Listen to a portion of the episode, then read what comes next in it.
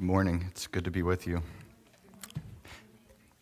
It's always fun to be voluntold for things, but especially when it's sharing the gospel. if you would, we're going to be reading today from Exodus chapter 17. If you would turn with that, turn in your Bibles with me.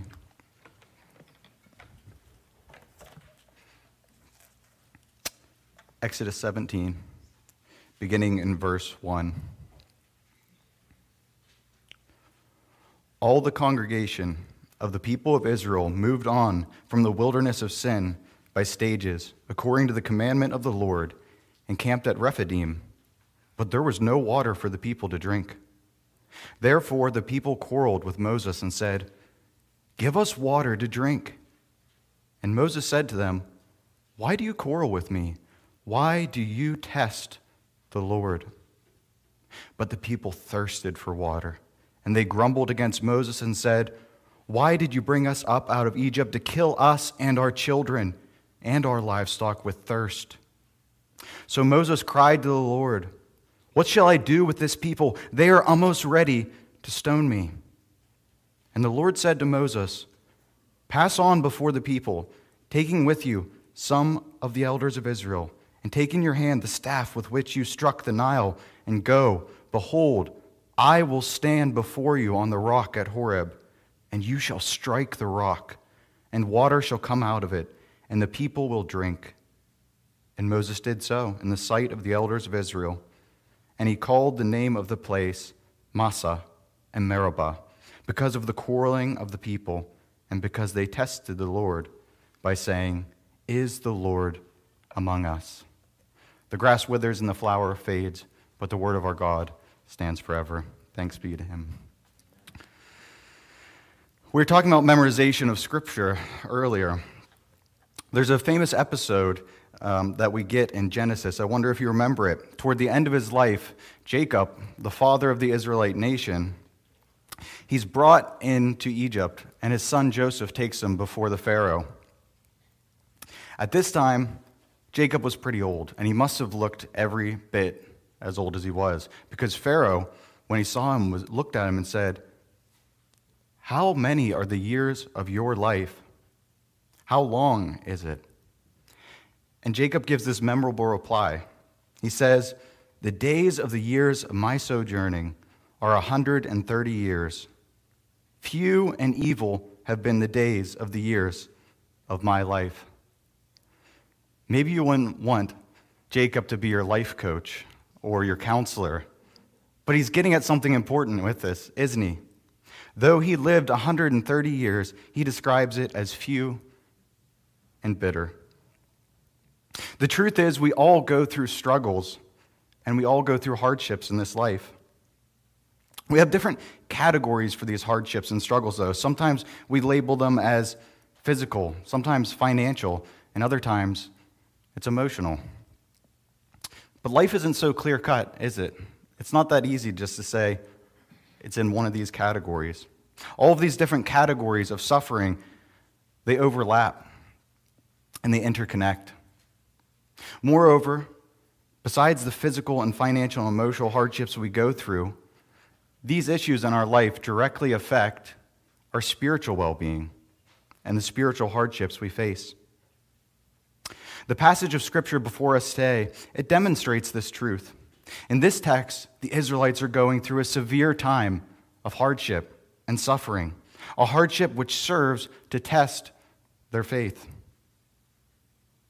In this text, though, the Israelites allow their external circumstances to cause them to question whether the Lord cares about them, whether the Lord is present with them. We do this too, don't we?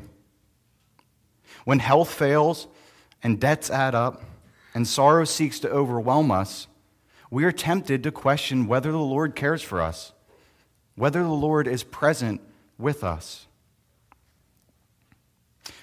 But I want to say, through this passage of Scripture, the Lord assures us that in Christ, He cares. He is present, and He provides for us the water of life which we need.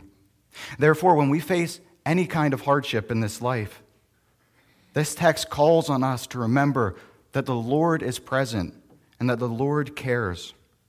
We need to remember his mercies and recognize his presence in all of our sufferings that we go through. To see this, we'll consider this passage from three different angles. First, we're going to look at the testing of the Lord. Second, we're going to consider the trial of the Lord. And third, we're going to consider, in closing, the testimony of the Lord. Testing, trials, and testimony. Let's begin with that first point the testing of the Lord. In approaching this text, it's important to remember where it lands in the book of Exodus and what has gone before. It's particularly pertinent to what's happening in our text. In chapter 15, Israel's at the other side of the Red Sea. Remember, the Lord had brought them through there. They sang the song of Moses, which celebrates the Lord's victory over the Egyptians. The, the horse and his rider were tossed into the sea. After this, they set out and came to Marah, where the water was undrinkable. Remember, because it was bitter water. The people there also grumbled against Moses, and he interceded on their behalf. In response, the Lord made the water sweet, turning the bitter to sweet. In chapter 16, Israel arrives in the wilderness of sin. Here they grumble against Moses and Aaron, but this time it's not about water, it's about food. In doing this, they long to go back to Egypt where they had pots full of meat and bread and leeks and garlic. That's what they liked, and that's what they wanted, never mind the slavery that they were suffering. In response, though, remember the Lord rains down manna from heaven and supplies them with the food that they need. So again and again, they grumble, and the Lord answers. Now in chapter 17, as they encamp at Rephidim, they find themselves with no water this time. Notice the response to this situation in verse 2. The people quarreled with Moses and said, Give us water to drink. Now, as we just noted, up to this point, we've heard the repeated theme of grumbling, that they grumbled against Moses. But here we get something else noted that they quarreled with Moses. Uh, the word translated here as quarreled, it has really strong connotations. In the Old Testament, this word is used to describe serious and even things such as lawsuits. It's a serious contention that they're talking about. A good way to translate this word would be to say that the people brought a charge against Moses. They're bringing a legal case against him.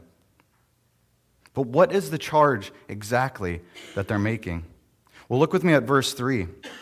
In verse 3, that's specified when it says, They say to Moses, Why did you bring us up out of Egypt? To kill us and our children and our livestock with thirst? The charge that's being made against Moses is that he brought them out of Egypt, rescued them from slavery by the Lord's power with murderous intent. He brought them in the wilderness to kill them and their children and their livestock. That is what they're saying that Moses did. And they're making a demand, which is their right to have water. In leveling this charge and demanding water, the Israelites are forgetting the Lord's mercies on one hand. He had already provided water and food for them, but they're also presuming upon his grace and acting in this arrogant manner. This becomes clear when, as with the grumbling in the previous chapters, Moses points out to them that this charge or lawsuit, if you will, it's really being made against the Lord. Moses is just his servant. Look at verse 2 where Moses says, Why do you quarrel with me? Why do you test the Lord? You see, it's the Lord who brought them out of Egypt. It's the Lord who made the water sweet, and it's the Lord who has brought them into this wilderness. In essence, they are accusing the Lord of bringing them out of Egypt with murderous intent to kill them in the wilderness. This is the accusation which they are making. They are that the Lord has a murderous intent. Moses describes this in verse 2 and verse 7 as their testing of the Lord. But we might ask, who's really being tested in this text? In truth, the Israelites are the ones being tested. We know this to be the case in light of the broader context of Exodus, along with Numbers and Deuteronomy. In Exodus 15, it talks about the Lord testing them to see if they would listen to his voice and his commandments. This is repeated in Exodus 16 regarding their obedience in collecting the manna. They had to be obedient, he was testing them. In Deuteronomy 8, Moses summarizes the situation well. He says, Remember the whole way that the Lord your God has led you these 40 years in the wilderness, that he might humble you, testing to know what was in your heart, whether you would keep his commandments. The Lord brings them through struggles in the wilderness to test if their faith is genuine, to test if they truly love him. Taking all of this together, we understand that the Lord is bringing Israel through these particular hard times of severe testings to see if they will be faithful to Him in their hearts. We should not downplay the situation. These people are in the wilderness, they have no water, and they are on the point of dying of thirst. It was a real physical hardship. And it shouldn't surprise us that it brings spiritual struggles and questioning the Lord. But in this struggle, it wasn't really physical water that they needed. They needed to remember that the God who brought them out of Egypt with a strong arm, the God who turned the bitter water sweet, and the God who rained down bread from heaven is what they really needed. Moreover, what they really needed to learn is that man does not live by bread alone, but by every word which proceeds from the mouth of the Father. And they needed to thirst for the water, which when one drinks of it, they'll never thirst again.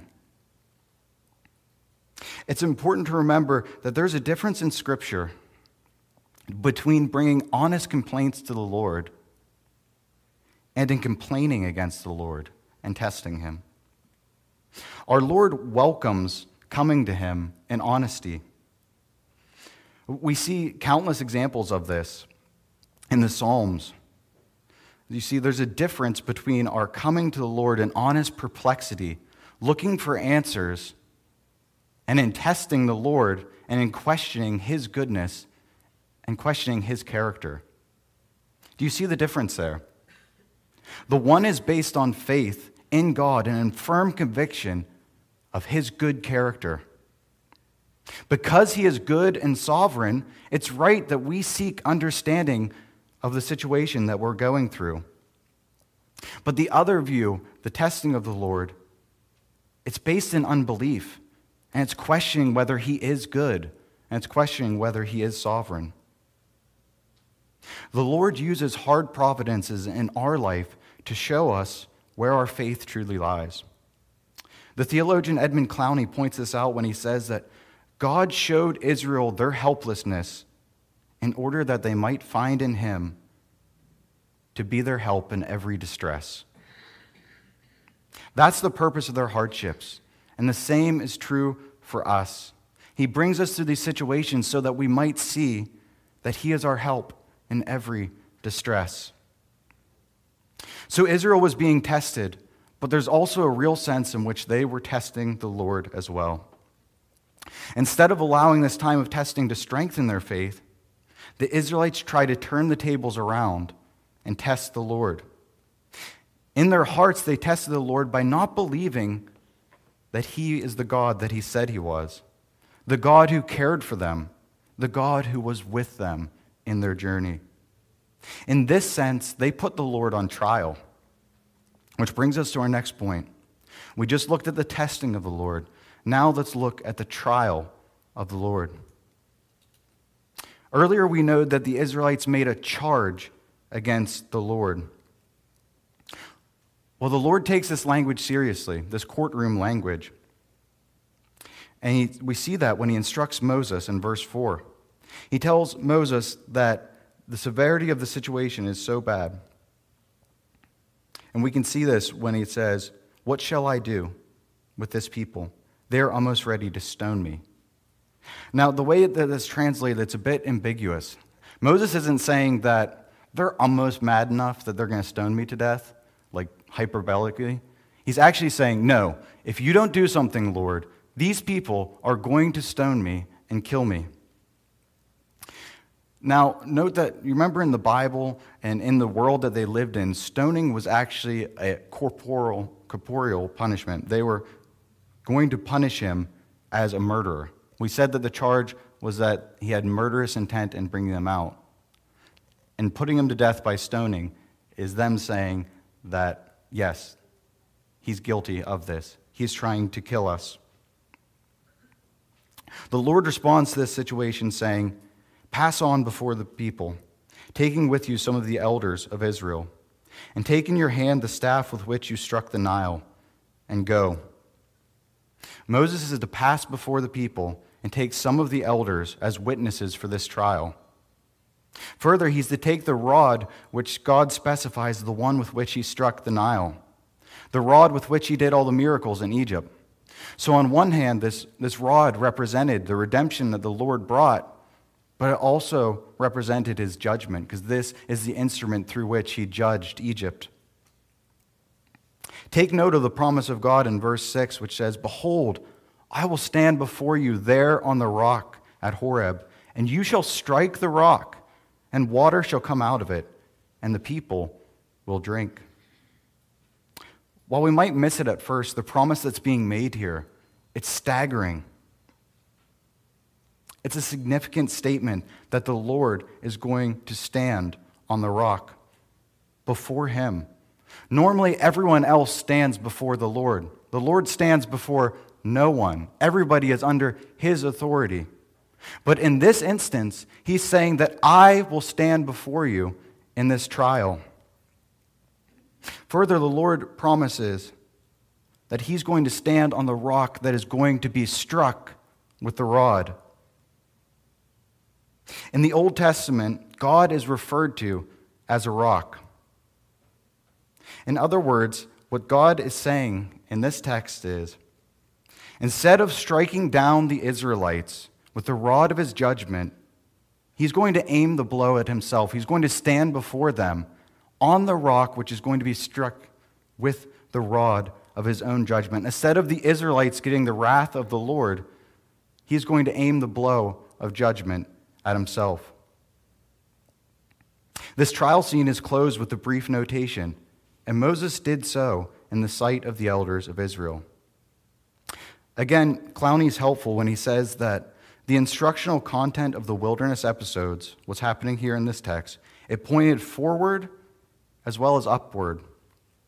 In other words, these incidents is pointed toward God and his spiritual promises and how they needed to look up to him in these circumstances.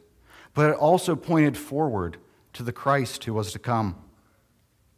Do you remember in 1 Corinthians 10:4 Paul refers to this event in the Israelites saying that they all drank the same spiritual drink for they drank from the spiritual rock that followed them and the rock was Christ. Seeing all of this in light of the person and work of Christ, it highlights the profound meaning of God's promise to Moses, which was acted out in the trial scene. When Israel rebelled and tested the Lord, he did not lash out at them in anger and wrath. Instead, the Lord directed the blow of his rod of judgment at himself. From this strike flowed out streams of life giving water to the Israelites. This is a beautiful and somewhat horrifying picture of what happened on the cross. In John 6, Jesus described himself by saying, I am the living bread that came down from heaven. If anyone eats of this bread, he will live forever. And this bread that I will give for the life of the world is my flesh. Jesus is the manna come down from heaven in all its true sense. In John 7, he cries out, If anyone thirsts, let him come to me and drink. In saying this, Jesus is referring to the Holy Spirit, whom he would give to those who believe. After he died on the cross, do you remember what John records happened? He says, One of the soldiers pierced his side with a spear, and at once there came out blood and water. Jesus Christ is God with us. He is the rock. Instead of punishing us for all of our sins and transgressions, the Lord aims the rod of his wrath at his own Son, and from this blow comes life to us. Jesus took our sins on him on the cross, and we get his righteousness because of what he has done, because of his goodness to us. I ask all of you here today are you thirsty? Are you dehydrated from the sin torn world, a world of sin and misery, where we go through hardships, where we go through sicknesses, where we go through spiritual depression? Jesus offers you living water. When you taste of this heavenly drink, you will never thirst again. Come to this fount of blessing and drink. God testifies to these truths that this is true for you. Which brings us to our last point. We've looked at the testing of the Lord, and we've looked at the trials of the Lord. But now let's close in looking at the testimony of the Lord. We considered the charge made against Moses, but verse 7 indicates what really lay behind all of this rebellion of Israel. Moses states in verse 7 that they tested the Lord by saying, Is the Lord among us or not? This question is the heart of the issue with them. You see, the Lord had remembered his covenant with, to Abraham, Isaac, and Jacob, and he heard the cry of Israel, didn't he? And he brought them out of Egypt and the slavery there. He caused them to pass through the Red Sea, and he crushed the Egyptian army and its waves. This same Lord had turned the bitter water sweet and rained down manna from heaven. But now, in this hard providence, they're forgetting all of that. When they're going through this hardship, the past mercies of the Lord are not seen. And they're questioning Does He care for us? Is He present? Yet once again, what's the Lord do? He provides water from the rock. The Lord shows in this event that He does care and that He is present with His people. As a testimony to this tragic and triumphant moment, the place in which it took place was named Massah and Meribah, which means testing and complaint. You see, the Lord is true, and his testimony is true. In this text, he's showing that he was present with his people, and he does care. This event in the history of God's people, it was written for our benefit. Again, looking at 1 Corinthians 10, the Apostle Paul says and refers to the events of this text, saying, These things took place as examples for us that we might not desire evil as they did. The reason why Paul can say this is because Jesus Christ is the God and rock of both the people of the Old Testament and us, the people of the New Testament. In this passage, we are told of the testimony which Israel received. They questioned the Lord's care and they questioned the Lord's presence, and he responded by providing for them the evidence of his care and of his presence in water from the rock. But how much more has the Lord shown to us that he cares and that he's present? Not only do we have this event recorded for us, but we also have seen the fulfillment of all which this event looked forward to. With the incarnation, life, death, and resurrection of our Lord Jesus Christ, we have definitive evidence that the Lord cares for us and that He is present with us. Moreover, from His seat at the right hand of the Father, Jesus has sent the Holy Spirit to testify to the truthfulness of His word. Consequently, the Lord calls on us, all of us here today, to believe the testimony which He has given us in Christ. So I ask you, what troubles do you bring with you today to worship? What hardships are you going through? We all have them. Are they financial? Are they physical? Are they emotional? How have these affected your spiritual life? How are you responding to these circumstances. Understand this, friends. The presence of struggles does not mean the absence of the Lord. He is present with us in the furnace of this life. More than this, the Lord sovereignly uses the sorrows and hardships of this life to draw us closer to Him, to wean us off of the world, and to see where the true water lies. It's when we come to the end of ourselves, desperate and thirsting, that we say with the psalmist, Whom have I in heaven but you? And there is nothing on earth that I desire besides you. My flesh and my heart, they may fail but God is the strength of my heart and my portion forever. In testing the Israelites, God was not seeing whether they would earn salvation. That's a completely wrong view of what's going on. Rather, this testing came within the context of their salvation. The Lord had already redeemed them. And the same is true for us. We live by faith in our Lord Jesus who, when he was tested in the wilderness, prevailed over the devil for us and for our salvation. Our testing serves to show the genuine nature of our faith, more precious than gold, as the Apostle Peter describes it. Therefore, brothers and sisters, let's not let these times of testing and hardships in our life cause us to test the Lord and to question his character. We need to believe the irrefutable testimony of his love, which is given to us in the Lord Jesus Christ. This episode of testing, which we looked at today, it comes at the beginning of Israel's wilderness journey. Numbers 20, it records a similar instance of testing about water toward the end of Israel's journey.